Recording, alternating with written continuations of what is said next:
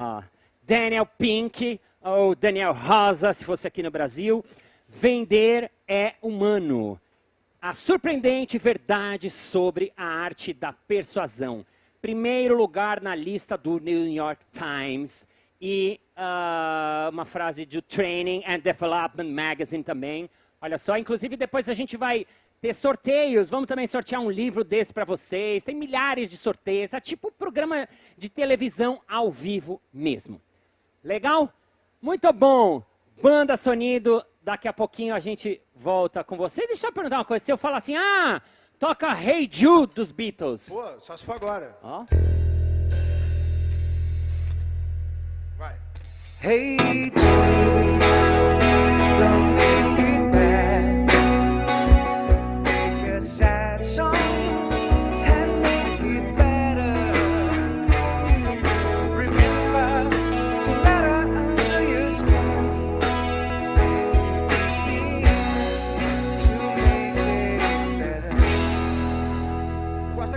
daquela parte que diz assim.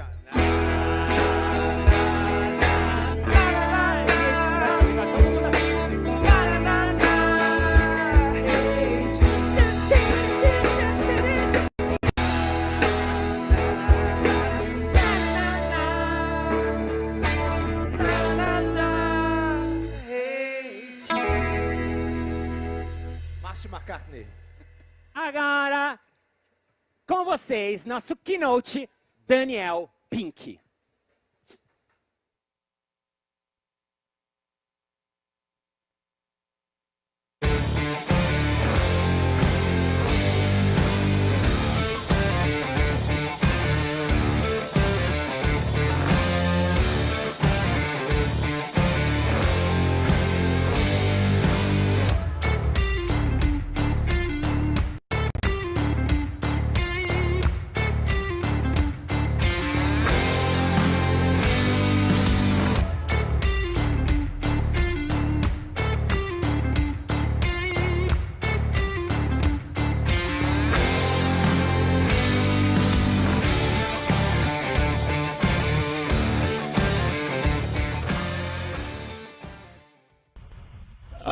Everyone. Thanks for that nice introduction. It's so great to be with you via the magic of video. So, today I want to talk to you about what we really do at work and some ways that you can do it better. Um, when, we, when we think about uh, uh, the, the guts of what we do every day on the job, a huge portion of it is selling, persuading, and influencing, even if we don't have selling in our job title. We're spending a lot of time persuading and influencing. Some of us are actually, you know, you know, selling in a literal sense. But I want to give you some ideas on how to do this more effectively and, and more ethically. But I recognize that we face a challenge here because we're using this peculiar medium of video and Zoom, which is imperfect. And I'm speaking to you in English. Some of you are listening to the English, others of you are reading the Portuguese subtitles. So, in order to make things work just a little bit better, I have tried to be super systematic and organized about this presentation. So, I have put together what I am calling a 1 3 3 presentation. Okay? A 1 3 3 presentation. I want to give you one big idea. I want to give you three guiding principles, and then I want to give you three very specific practical takeaways. So you can, in some ways, think of this uh, as an airplane. So the airplane is going to start very high, give you an overview, then it's going to come down a little bit, look at the treetops, and then it's going to come much closer to the ground. So one, three, three, and then when I'm done, uh, Eric and I are going to have a conversation, uh, take some questions, and talk about some of these issues. So I hope at the end of this, you'll have a new perspective, a new way to look at, at what you do and how you do it, and then some very practical, specific tips. So let's start with our one, our one idea. Um, now we are selling all the time, but a lot of people don't like that idea. Um, and so, and, and if your and if your job is sales, a lot of people on the other side of it might not be that receptive to your overtures. So I wanted to understand what was going on here. So I put together a sample of U.S. workers, about 7,000 of them, only in the U.S., but I think that the principles apply around the world and also to Brazil. And we asked people a bunch of questions, including this question right here. When you think of sales or selling, what is the first word that comes to mind? What is the first word that comes to mind? Now, the reason I did the research this way is that you can ask people traditional survey questions where you ask whether they agree or disagree with a particular idea. You can ask them to rate maybe on a seven point scale. You know, I strongly agree or I strongly disagree or I'm somewhere in the middle. But I wanted to ask a question that got at people uh, in a slightly different way, that accessed a different part of their brain. Uh, and, and, and have them just say, what's the first word that comes to mind when you think of this thing called selling and, and sales? Uh, so I asked 7,000 people, and I got this giant printout of words in English. And I started arranging them, and I decided to arrange them by adjective. And I like adjectives because with adjectives, you have to have a point of view. You have to take a stand. And so I put them together into a word cloud. I'm going to show you the word cloud in Portuguese of the top 25 adjectives that people offered in response to this idea. Here they are. So these are very unpleasant words, right? Pushy, difficult, irritating, dishonest. Uh, we even had people who were saying things like ugh or bah.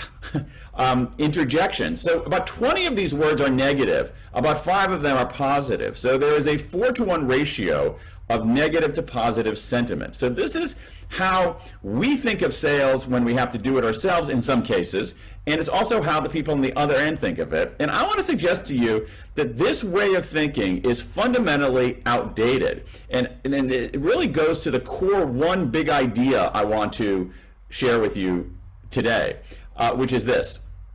I don't think that this is a word cloud, this word cloud here. I don't think it's a word cloud about sales. I think it's a word cloud about information, about information. Um, almost everything we know about selling and persuasion, about selling a product or a service, about um, about uh, trying to persuade someone on your team to do something different or do something in a different way, has come from this world of information asymmetry, where the seller always had more information than the buyer. When the seller has more information than the buyer, the seller can rip you off. When the seller has more information than the buyer, and the buyer does not have many choices, the buyer does not have a way to talk back, the seller can really rip you off. Information asymmetry is why we have encoded in our laws, encoded in our customs of commerce in the U.S., in Brazil, you know, in, you know, in the in, all throughout the Americas, as well as in Europe, as well as in Asia, the principle of buyer beware. Buyer beware. The reason buyers have to beware is that they're at a disadvantage because the seller has more information. And I think that that's why we have this response to this idea of selling that is like, ooh, whoa, I don't really like that. That's kind of deceitful. And I want to suggest to you that this, that selling has changed more in the past 15 years than in the previous 1500. Selling anything, your product, your service, um, your idea, yourself, has changed more in the past 15 years than in the previous 1500 years. Because we no longer live in a world of information asymmetry, right? Less and less and less do we live in a world of information asymmetry. And this change has happened so quickly that we haven't fully processed it. For most of commerce, truly throughout history, whatever the you know the first commercial transaction in Brazil was, however many thousands of years ago, in that first commercial transaction, several thousand years ago in Brazil, that maybe it was some guy selling a goat to another guy in exchange for shells. The guy selling the goat knew a lot more about goats in general, about that goat in particular, than the guy buying the goat, right? Information asymmetry, buyer beware. And if you go through history, for thousands of years, that's how it was. The seller always had more information. But that's not the world we live in anymore. In the last decade, which in the space of history is just a blink of an eye, everything has changed. We don't live in a world of information asymmetry today. Um, we live in a world much closer to information parity. And this is true whether you are buying an automobile, it is true whether you are buying software, it is true whether you are planning a, a trip, it is true whether you are at a meeting. Uh, and your boss says something and somebody's 25 years old picks up her phone and says, Oh, I'm sorry, boss, that's not actually true because she can fact check you in real time. And so this is a really big idea that we've gone from this world of information asymmetry to information parity. That has changed what selling is. And here's the key idea. We no longer live in a world, of, we, we still live in a world of buyer beware. That's still true. But we also live in a world of seller beware. Now the sellers are on notice. So this is the big idea no matter what you're selling. Again, whether you're selling an idea, whether you're selling something in a commercial setting, we've gone from this world of information asymmetry to information parity. That's going from a world of buyer beware to a world of seller beware. Selling has changed more in the past 15 years than in the previous 1500. So that's the landscape that we're in. That's our one big idea in our 133 configuration. So let's move on. Selling has changed more in the past 15 years than the previous 1500 years. What do we do about it? Now, here I think it gets really interesting uh, because um, um, and here we have to actually look at how we answer that question of what we do about this. Uh, it turns out that there is research on this question, sort of on this question. There is very little research in the universities around the world on the question of how do I sell ethically and effectively in a remade world of information parity. There's no, there aren't questions saying how, what are the, what does the science tell us about how to sell in a, in a, in a terrain of information parity rather than information asymmetry. That's the bad news. The good news is that in the last 25 years especially, there has been a, an explosion of research in behavioral science in general, in social psychology, in economics, in linguistics, in cognitive science. And these researchers are not asking that mega question, they're asking smaller questions. Uh, are there certain personality types that are more persuasive than other personality types? Uh, um, if you are um, making an argument, should you give one reason, two reasons, three reasons, four reasons? what this research shows is that you actually, if you if people know you're trying to be persuaded, uh, one reason is better than zero reasons. Two reasons is better than one reason. Three reasons is better than two reasons. But four reasons is worse than three reasons. Um, uh, if you if you have a blemish in your offering, should you conceal it or should you reveal it? How important is it simply to change someone's mind, or is it to make them make it easier for them to act? How do you rebound from setbacks? Um, uh, uh, how do you understand what someone is, what someone's position is? Uh, how much does power, feelings of power, affect how you persuade? Uh, uh, we've all heard about mimicry. Is mimicry, mimicking someone's gestures or mimicking someone's words, is that an effective way to persuade people? So all of these micro questions, and if you go wide enough and deep enough into this research, as I tried to do, you can begin to piece together the evidence-based ways to be more effective in selling just about anything. And so it turns out that just through luck in English, that these three that there are three qualities that are most important. There are three qualities that are central in our ability to be more effective in this new world. And uh, they ended up being kind of an homage to this guy right here. Uh, some of you who um, might have watched movies in English uh, might recall this movie here. It's a movie called Glengarry Glen Ross. It's a it's a it's a an American movie about these real estate salesmen, all men, who are selling, you know, kind of dodgy real estate offerings in the city of Chicago in the United States. And this is Alec, the American actor Alec Baldwin, who comes in. He plays a character named Blake, and he arrives one day to rouse the troops and to give them some sales training. And he stands in the front of the room and on this old-fashioned chalkboard puts up this famous configuration. ABC. A always, B, B, C closing. This is how we typically have thought about sales. That is, it's pushy, chato. It's pushy. It is it is aggressive. Um, it doesn't allow much freedom on the part of the buyers, um, and this is the way that many of us were taught to sell in some fashion. And this ABC, always be closing, is not a bad idea necessarily in a world of where buyers have not many choices, um, not many options, no way to talk back, not much information. But that's not the world we live in now. And so today, this is a pretty stupid strategy. However, this iconic moment in American film and in American selling legends gives us clues about how to do things a little bit better because it turns out that the three qualities that are most necessary happen to start with A, B, and C in English, not in Portuguese, but A, B, and C in English. And they are in English the new ABCs A, attunement, B, buoyancy, C, clarity. A, attunement, B, buoyancy, C, clarity. Attunement, buoyancy, and clarity. So um, I'm going to explain what each of them are, and then we'll talk about three ideas for how to put them into action. So let's start with attunement. Attunement is pretty simple. Attunement is simply perspective taking. Can you get out of your own head and see things from someone else's point of view?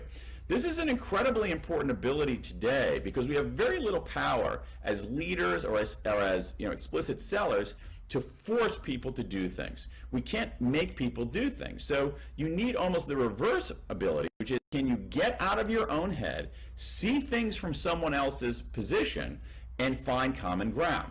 And this is something that human beings are not especially good at. Now, I have one technique for you, or one idea for you on this coming up in a moment. We can talk more about this perhaps with Eric in, in Q&A about how do you take someone else's perspective. Um, it's, a, it's a powerful, powerful skill, but it's something that we're not innately good at, and so we have to work at it a little bit harder. Let me give you the second idea. The second idea is something called, in English, called buoyancy. I know that there's an imperfect translation for this in Portuguese, but, um, but let me explain to you what the let me explain to you what the idea is here. So um, I got this idea from a fellow who was a salesman in San Francisco in the United States. And he said, You know, you don't understand, Dan, how hard my job is. He said, Every day I face, and these are his words here, I face an ocean of rejection. An ocean of rejection. And so, so buoyancy is how do you stay afloat in that ocean of rejection? When we are selling and persuading all the time, as we're doing, um, we're going to get rejected a lot. And human beings do not like rejection. We really do not like it. It brings us down. So buoyancy is how do you stay afloat in that ocean of rejection? I'm going to give you one technique for how do you prepare yourself to be a little bit more buoyant. And finally, the last one is clarity. Clarity might be the most important. They're all important, but clarity is extremely important. It is becoming more important because the landscape is changing. Clarity has two dimensions. Um, it used to be that you were able to persuade and sell if you had access to information that nobody else had. That in many ways, expertise came from having privileged access to information. But now everybody has information. And so you can't be an become an expert simply by having the password to the database or by having the ability to, to, to tap into information that other people can't find. Instead, you have to have a different ability, which is to go from accessing information to curating information, from accessing information to making sense of the information, from separating out the signal from the noise in the information, from seeing this welter of information that is out there and trying to make sense of it. So that's the first aspect of clarity. Go from accessing information to curating information. The second aspect of clarity is, is this. There are many people in sales who have said, traditional sales, who have said, I'm not really in sales. I am a problem solver. And to me, God bless you for being a problem solver. It's just less important. It's less important. And the reason for that is that in many realms of business, let's take traditional sales, if your client or prospect knows exactly what their problem is, they don't need you very much. Um, in business to business sales, they need you to be one of two or three uh, sellers to drive down the price. But where are you more valuable? You're more valuable when they don't know what their problem is or they're wrong about their problem. So the premium has shifted from the skill of problem solving to the skill of problem finding. Can you identify hidden problems? Can you look down the road and anticipate problems? So that's the other aspect of clarity. Can you go from problem solving to problem finding? So these are the three qualities that are most important. Attunement. Can you get out of your own head, see things from someone else's point of view, and find common ground? Second, buoyancy. Can you stay afloat in that ocean of rejection? And third, clarity. Can you go from accessing information to curating information? Not having privileged access to specialized information that no one else can reach, but actually being able to take this massive information that all of us have and try to make sense of it. And the second aspect of clarity is can you go from solving existing problems um, which uh, to solve to, to, to, to actually identifying hidden problems. And this is actually I want to say one more beat on this idea of problem solving to problem finding because I think it has become extraordinarily important in white collar work. If you look at the rise of artificial intelligence and machine learning, problems that are clearly stated and that have a right answer, we're going to have machines finding the answers to those. That's not work human beings are going to do. Human beings are going to do the sorts of things that these algorithms, that the that machine learning, that um, artificial intelligence can't do, which is to see things that aren't visible, to anticipate what's coming next, to, to, to understand what's really going on beneath the surface. So, one, three, three. Selling has changed more in the past 15 years than the previous 1500. To be successful, you have to be, have attunement, buoyancy, and clarity. Let's go to our final three. I'll give you some ideas for things that you can do, and then we will bring uh, uh, Eric on and we can take some questions. So, um, what I want to do here is I'm going to give you one um, idea for, for attunement, one idea for buoyancy, and one idea for clarity. And the way I'm going to configure it, again, trying to be as systematic and simple as possible, is I'm going to give you a study. The study is going to yield a takeaway, uh, of a principle, and the principle is going to yield a takeaway. So we're going to give you the study, we're going to say what the study tells us, and then I'm going to say what you do about that. So let's start with number one. Now, we have a a view of sales, of persuasion, of who's a good leader, of who's persuasive, of who can sell things based on personality. And what we believe is that being a strong extrovert makes you more effective in selling and persuasion. Here's what the research tells us that extroverts are more likely to go into sales jobs, that extroverts are more likely to get hired in sales jobs, that extroverts are more likely to get promoted in sales jobs. So there seems to be a very strong um, preference um, for extroverts. Here's what the research tells us. When you act, all that is true.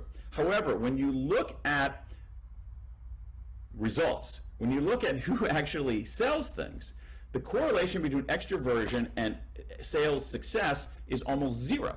So does this mean that introverts could be better sellers than extroverts? Let me tell you a very interesting study done at the University of Pennsylvania that gets at this question. They went to a large software company in California. The large software company had a large sales force. They measured the extroversion and introversion levels of everybody in the sales force. So they know who the introverts are, they know who the extroverts are, then they went out and sold software. So let me ask you this question. Who sold more software? The introverts or the extroverts? Think about that for a moment, and here's your answer. It was the extroverts. I was rooting for the introverts, maybe you were rooting for the introverts, but it was the extroverts. The extroverts sold more software. But that's not the big idea from this piece of research. The big idea from this piece of research is this, that neither group did nearly as well as a third group. Take a look at that chart. The ambiverts did better than the introverts. The ambiverts did better than the extroverts. There, if there was an advantage for a personality type, and there was, and it was very significant, the advantage didn't go to the introverts. They were not that great. The advantage didn't go to the extroverts. They were only a little bit better. The advantage went to the ambiverts. The people who do the best at selling and persuasion are ambiverts, which raises a question.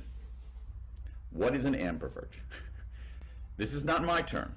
This is a term that has been in the literature since the 1920s. It describes people who are somewhat introverted and somewhat extroverted. They're not strongly one way or another. One mistake that we've made is we've thought about introversion and extroversion as um, black and white, as binary, when in fact it's a spectrum. And I'll show you this uh, as a scale. I'll show you this next chart, which I think is very revealing. This chart shows on the vertical axis sales revenue, and on the horizontal axis, it, axis, it shows extroversion on a 1 to 7 scale. So 1 is extremely introverted, 7 is extremely extroverted. 1 is extremely introverted, 7 is extremely extroverted. And if you look at this, you understand exactly what's going on here, right? First of all, the, the people down at the, the very strong introverts, the people down at like, like, like you know, 1, 1.5, 1.6, 1.7, they were terrible. They didn't sell very much. I don't think that's a surprise. I think the bigger surprise is if you go to the other end of that rainbow and look at that 7, that seven's not much better. And and here's the thing: that seven is who we think is the natural. You know, the the the, the back slapping, super friendly, very gregarious kind of fellow. It's usually a guy, um, but he was not very good. And the reason he wasn't very good is that he was too pushy. He didn't listen. He was too concerned about being liked. The people who did the best are the people in the middle. The people in the middle. Why? Because they are ambidextrous. They can know when to push, they know when to hold back. They know when to speak up, they know when to shut up. And so, this idea that strong extroverts are better at sales and persuasion is not true. It is an absolute myth. But it doesn't mean that strong introverts are better, they're worse. What it means is that the people who are best at this idea of selling and persuasion are ambiverts, people in the middle. But here's the best news of all most of us, including most of you, are ambiverts. If you look at the distribution of introversion and extroversion in the population, and the distribution of introversion and extroversion, in, it differs from country to country. Brazil and the U.S. are very similar in this distribution. Um, what it shows is that most of us, very few of us, are very strong introverts. Very few of us are very strong extroverts, most of us are in the middle. So what this means is that most of us can have the native ability to be effective in selling and persuasion. So the takeaway here is do not try to be that super extrovert.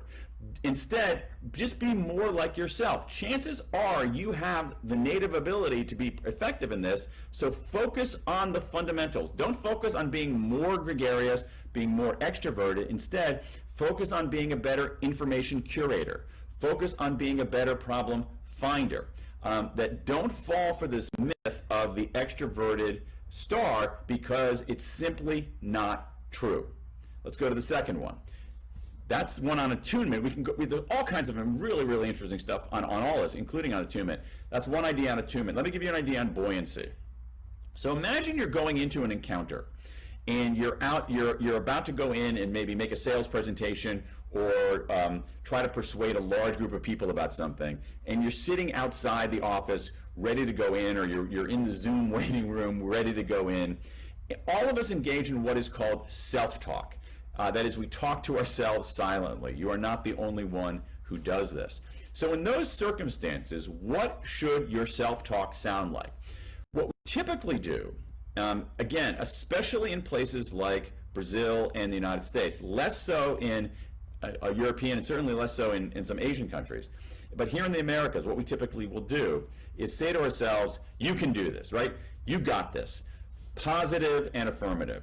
And here's what the research tells us. If you're if you're about to go into an important encounter where you're trying to persuade somebody, sell something, make a big presentation, and you say to yourself in advance, you can do this, that is better than saying nothing.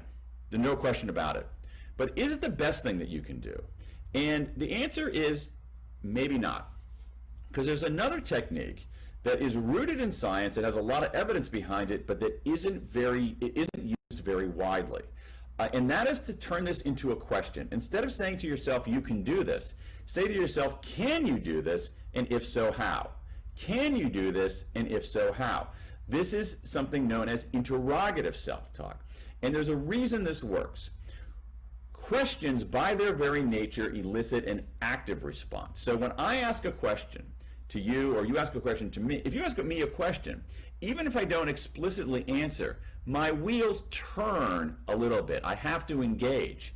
Um, and so the same thing happens when we ask questions to ourselves. So if I were to go into an important encounter and say to myself in advance, Dan, you can do this. I feel better. I'm going to do a little bit better. I like telling myself I'm awesome. I love hearing from myself that I'm awesome. But suppose I say to myself, Dan, can you do this? And if so, how? I have to answer, right? I can say, yeah, I can do this. I'm very well, uh, uh I'm to, uh, in making this pitch, I'm very well prepared.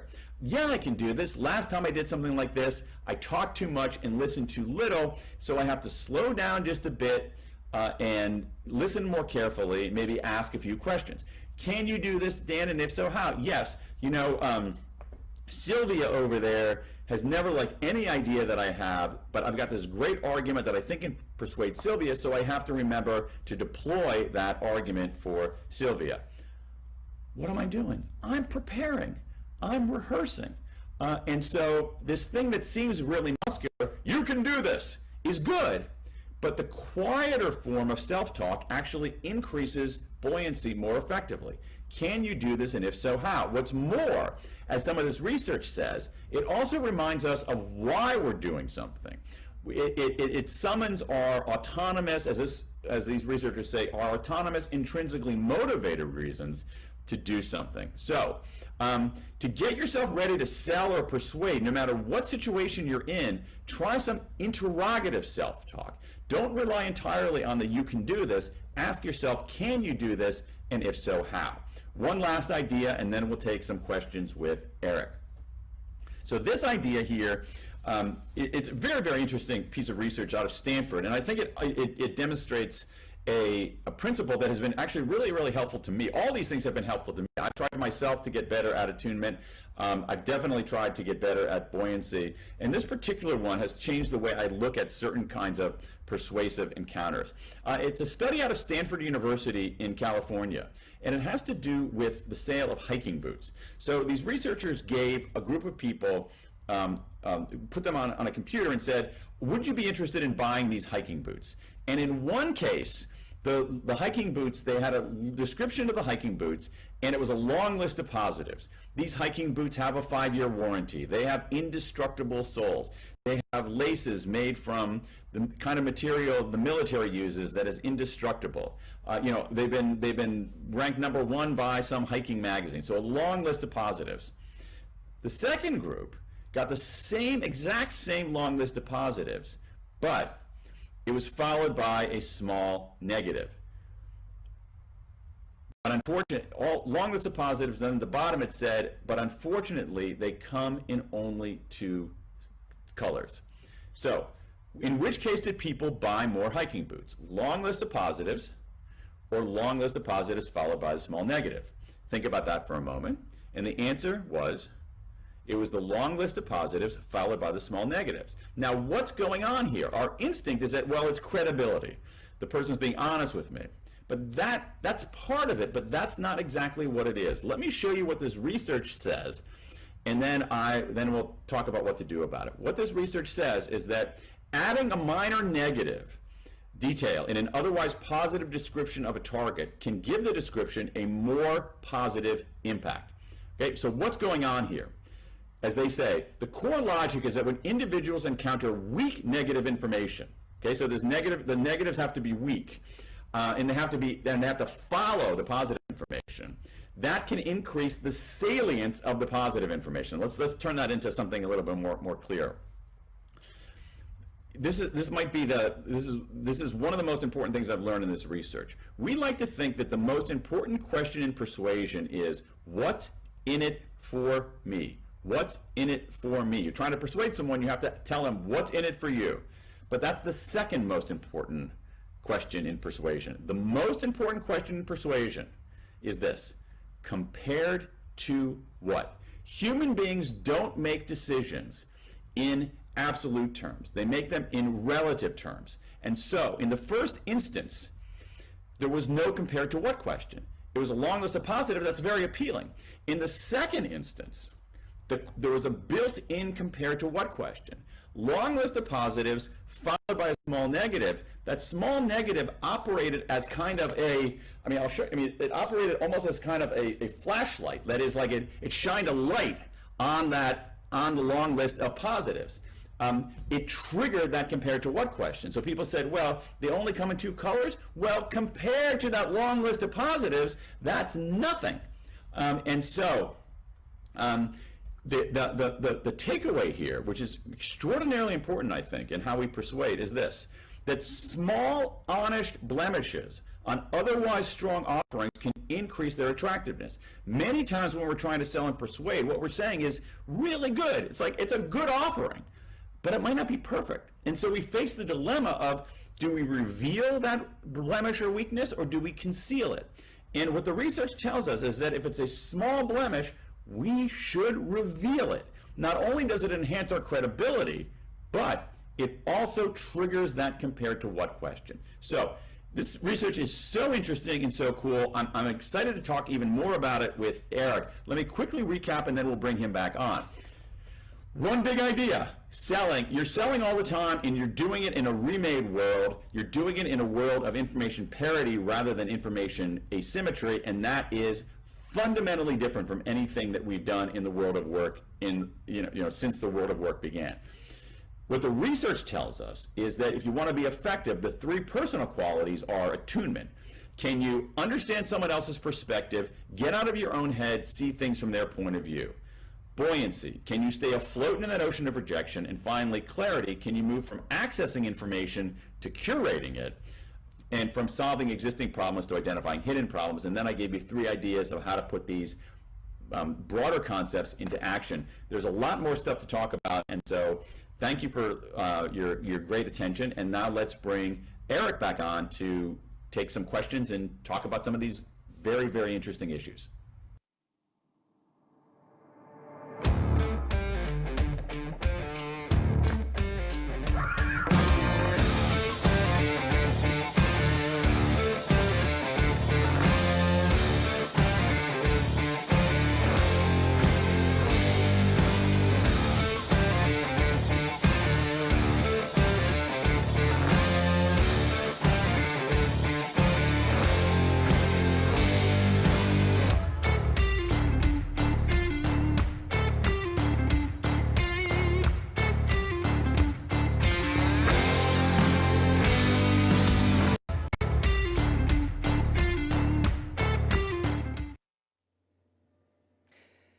Volta aqui do palco plenária do RD Hostel. Antes eu queria falar um negocinho, parece que deu problema na legenda, né? Vi que vocês estavam comentando, deu problema mesmo, porque acontece. Mas não se preocupem, a partir do dia 22 de outubro, depois de amanhã, já vai estar disponível com uma legenda nova. E as palestras, que são em inglês de amanhã, também já estarão com a legenda consertada, viu? Aqui a entrega é excelente e contem conosco para ficar tudo certo. Quem não sabe inglês vai saber tudo que o Daniel Pink falou, porque foi caro. Inclusive, já vou pegar essa deixa. Antes de agradecer o próprio Daniel Pink, eu vou agradecer o Eric Santos, que é o CEO da RD, que permitiu liberar o budget para agradecer, para, para a gente trazer o Daniel Pink, que é um, uma pessoa que a gente queria muito tempo ter no nosso evento, que o RD Hostel, por ser online, permitiu. Então, Thank you so much, Eric Santos e Daniel Pink, beleza? Aqui, eu tô com um monte de coisa para falar para vocês agora. Estamos no terraço da RD. O Hostel Show vai acontecer ao vivo. O Hostel Show é esse momento que a gente está vivendo aqui agora, tá? Vai acontecer ao vivo aqui do terraço. Então aqui tem games, tem sorteios, tem banda, tem eu, Márcio Balas, Bruno Volpato, tem toda a equipe. E também daqui você vai assistir aos keynotes, que são três por dia, tá? Ao mesmo tempo que a gente está aqui, nessa baguncinha, nessa maluquice é, organizada, já estão rolando as palestras simultâneas, como Balas e eu também falamos há um tempo. São mais de 80 sessões de palestras, 130 palestrantes, tem bastante conteúdo. Para você ter acesso a esse tanto de coisa, dá uma roladinha no teu mouse, um pouquinho para baixo aqui na plataforma que você vai ver todas as palestras que estão começando, todas as palestras que vão começar, tudo o que está acontecendo ao mesmo tempo. Mas se você quiser ter acesso a toda a agenda que essa aqui que vos fala, passou meses, dias, noites construindo, você acessa o rdhostel.com. Ok? Falei tudo, falei tudo. Certo? Então, Márcio Balas, contigo.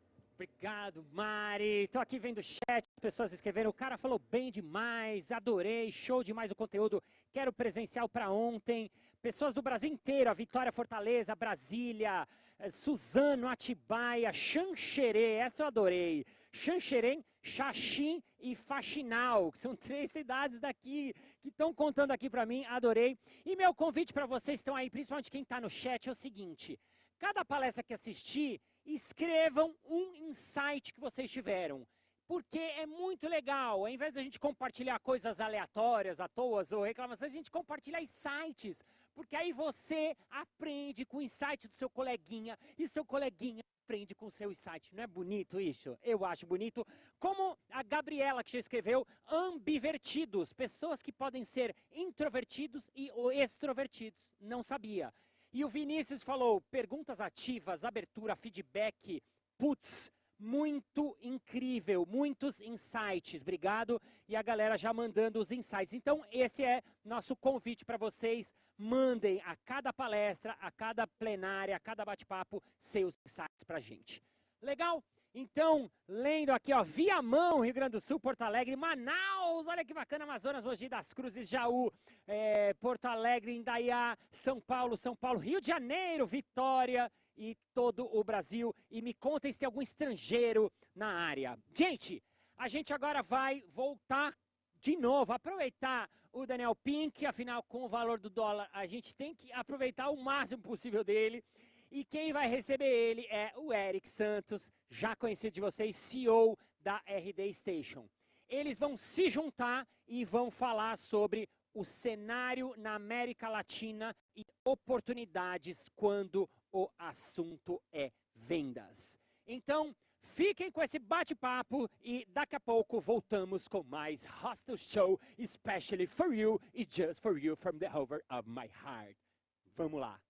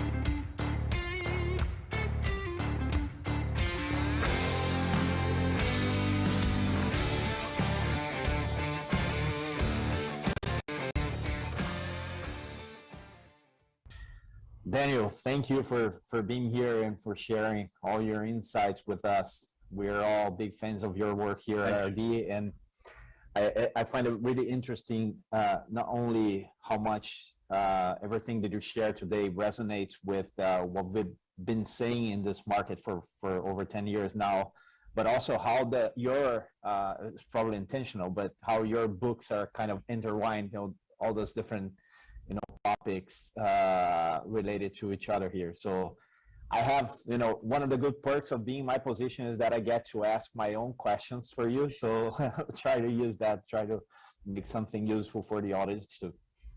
So I think, uh, you know, just um, starting from this high level perspective as you as you um, structure this.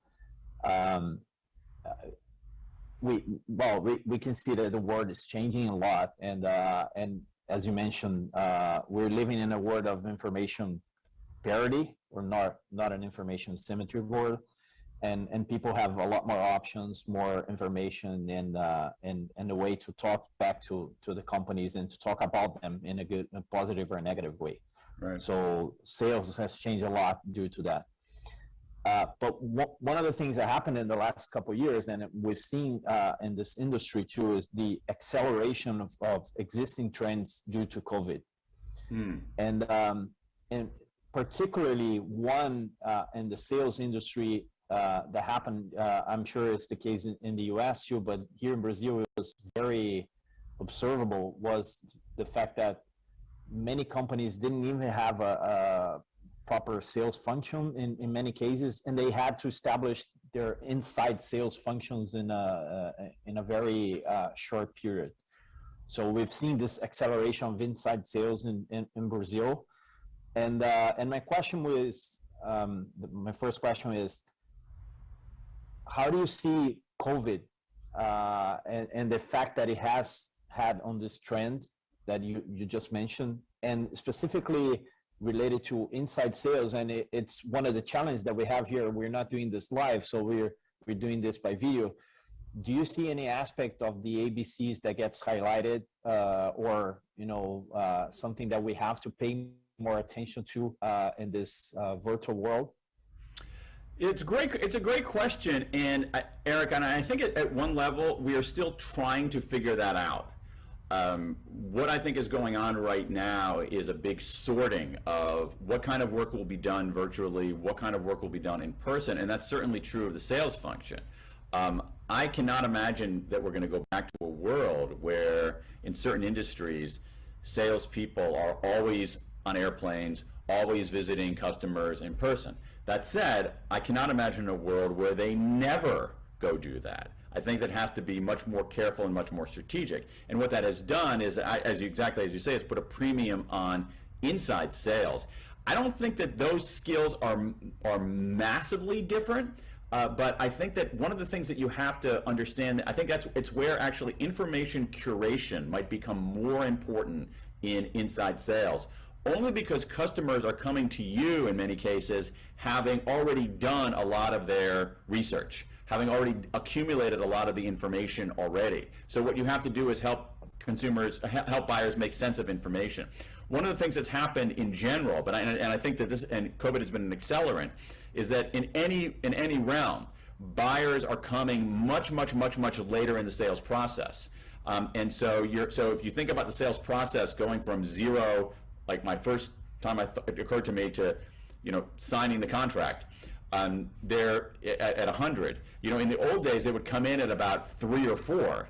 And now, you know, and then, and, and then they started coming in at like 50, 55, 60. I think that COVID, I mean, they might be coming in at like 70. So they're already coming in having done a lot of the work. So the curation aspect of it is the curation aspect of it is more is more important. I, and I think that this is a harder transition to make for legacy companies that did sales in a certain way, rather than a place like RD, who has always been a little bit more ahead of the game in how you think about sales, how you deploy the, the people in your company, how you how you even conceive, you know, sort of not you never you guys have never fought against information asymmetry, information parity. You said this is the way the world is. Let's see what we can do to serve our our customers and our partners uh, the best way that we can it's interesting that you say this because one of one of the things that we, we've always said, uh, not only internally but also to to our customers too, is the fact that you know sales can have a crucial role in this, even in this world with uh, with unlimited access to information. And uh, but they add, they have to add value to the conversation, and exactly. one of the ways to see that is to uh, decrease the complexity or try to uh, make sense of all the information that's available. But one of one of the traps that we we see, we definitely saw this many times uh, internally with our own sales function here, but also with uh, many customers, is that there's there's a little bit of balance uh, between you know serving and and pushing to get the deal closed because you know you, you can uh, be in a situation where the customer only wants some kind of free consulting and you know sales reps is just trying to help, but you know they're not uh, they're never uh, closing the deal. So, do you have any any ideas on this, and and, and any tips on how to balance uh, this idea of serving versus you know uh, getting revenue, uh, especially for sales reps or sales leaders who are on commissions? Yeah, yeah, that, uh, that that's a tough one now in this in this world because uh, and, and, I don't think there's a there's a there's an easy answer. I think that there's a way to I think there's a way to think about it, which is that um, is is is almost to check yourself and make sure you actually. One, thing I've noticed is that people sometimes are hesitant to ask for the deal, uh, and you have to ask. Um, you can't just you can't you know while you're trying you're serving, and that's incredibly important but but don't think of serving as never asking. It's possible that the two the two work together, and in some ways, serving well gives you the credibility to ask.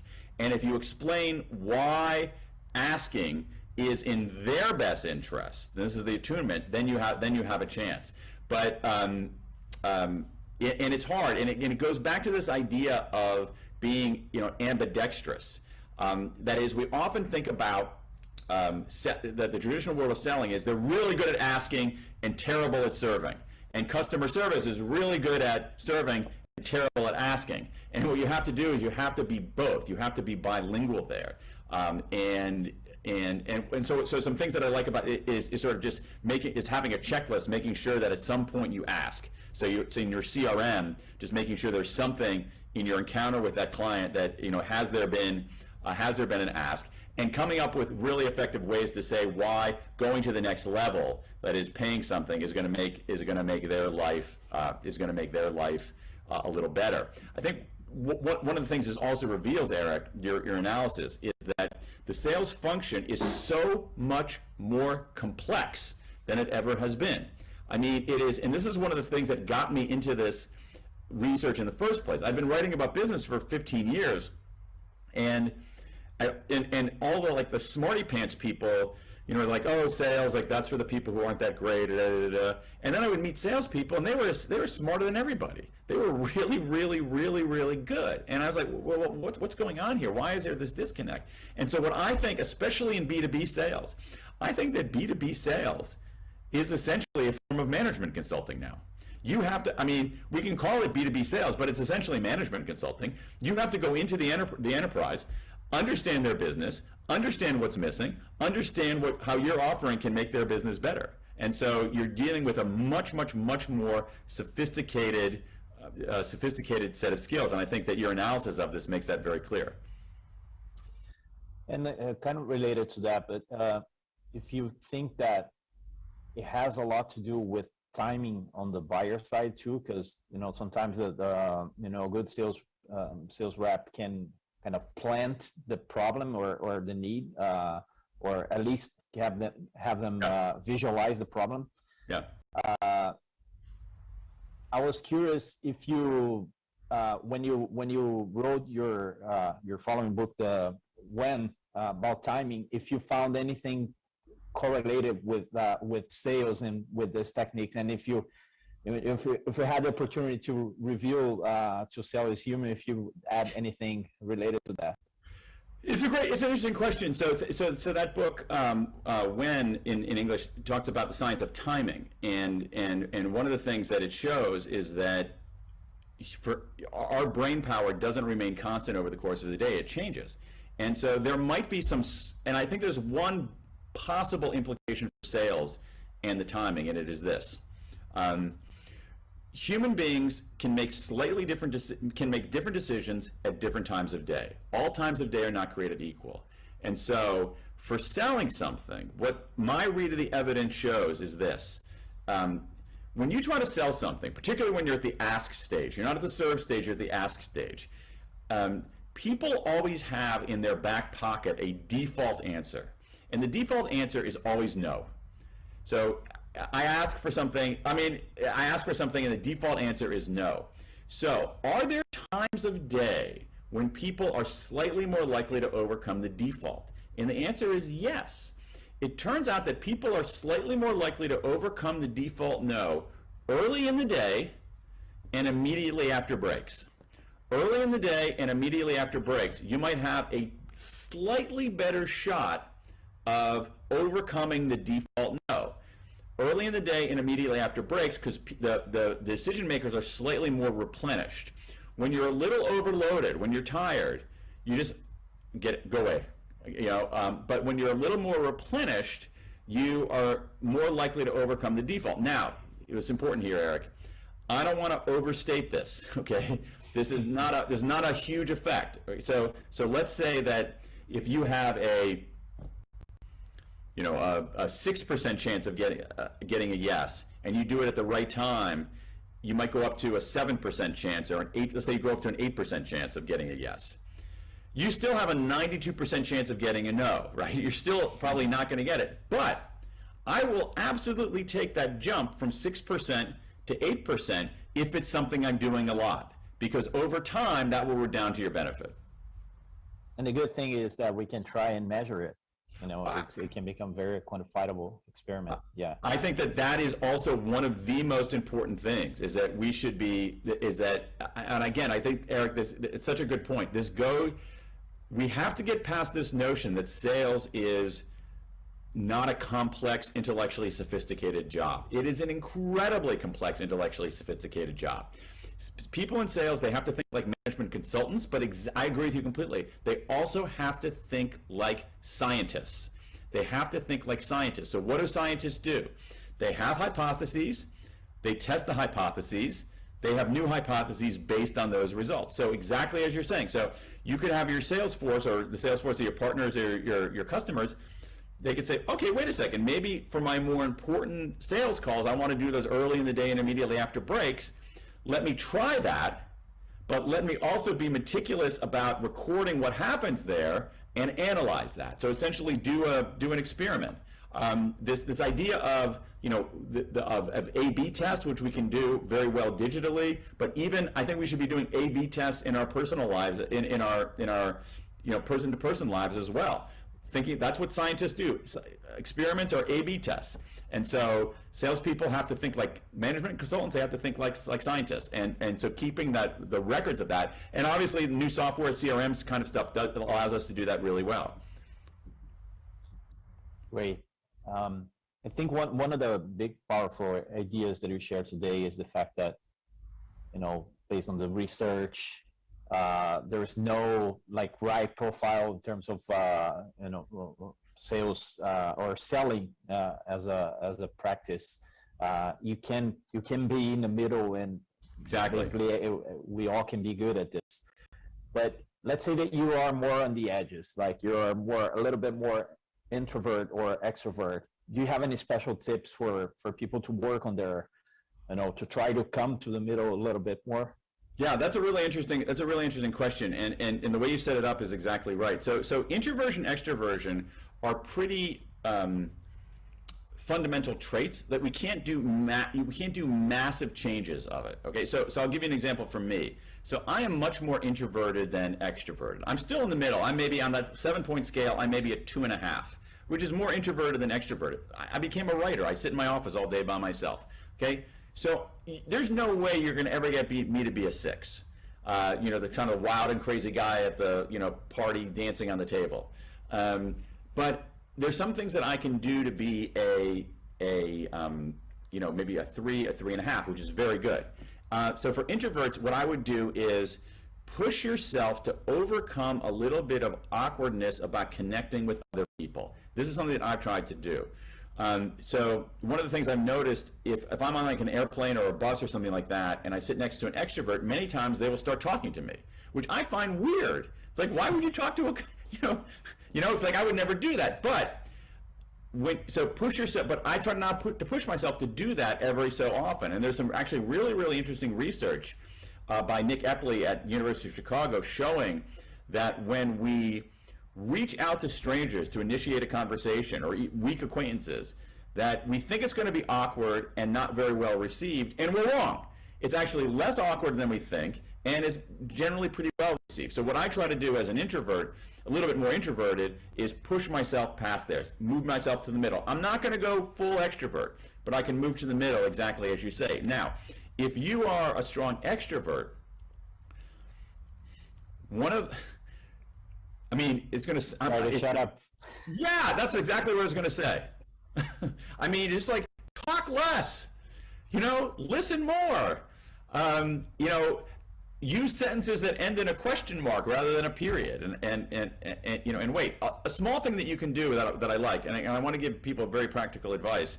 We're terrible at listening, so one of the things that I try to do is um, is wait just a second, wait one beat after somebody says something before responding. We have this tendency, I have this tendency, just to jump in right away. And if you take one beat, you actually listen a little bit better. So if extroverts listen a little bit more, and if introverts assert themselves a little bit, they'll be moving more to the, they'll move a little bit more to the center. That's really interesting. Yeah, it, it also it, it can help a lot in the you know uh, day-to-day interactions in the, in the office too. I think it's very interesting. I think one one one point that's that was very intriguing for me uh, was the was related to the self-talk that you Hmm. you mentioned there, and uh, I think that we all have this natural tendency of trying to uh, think positively and and and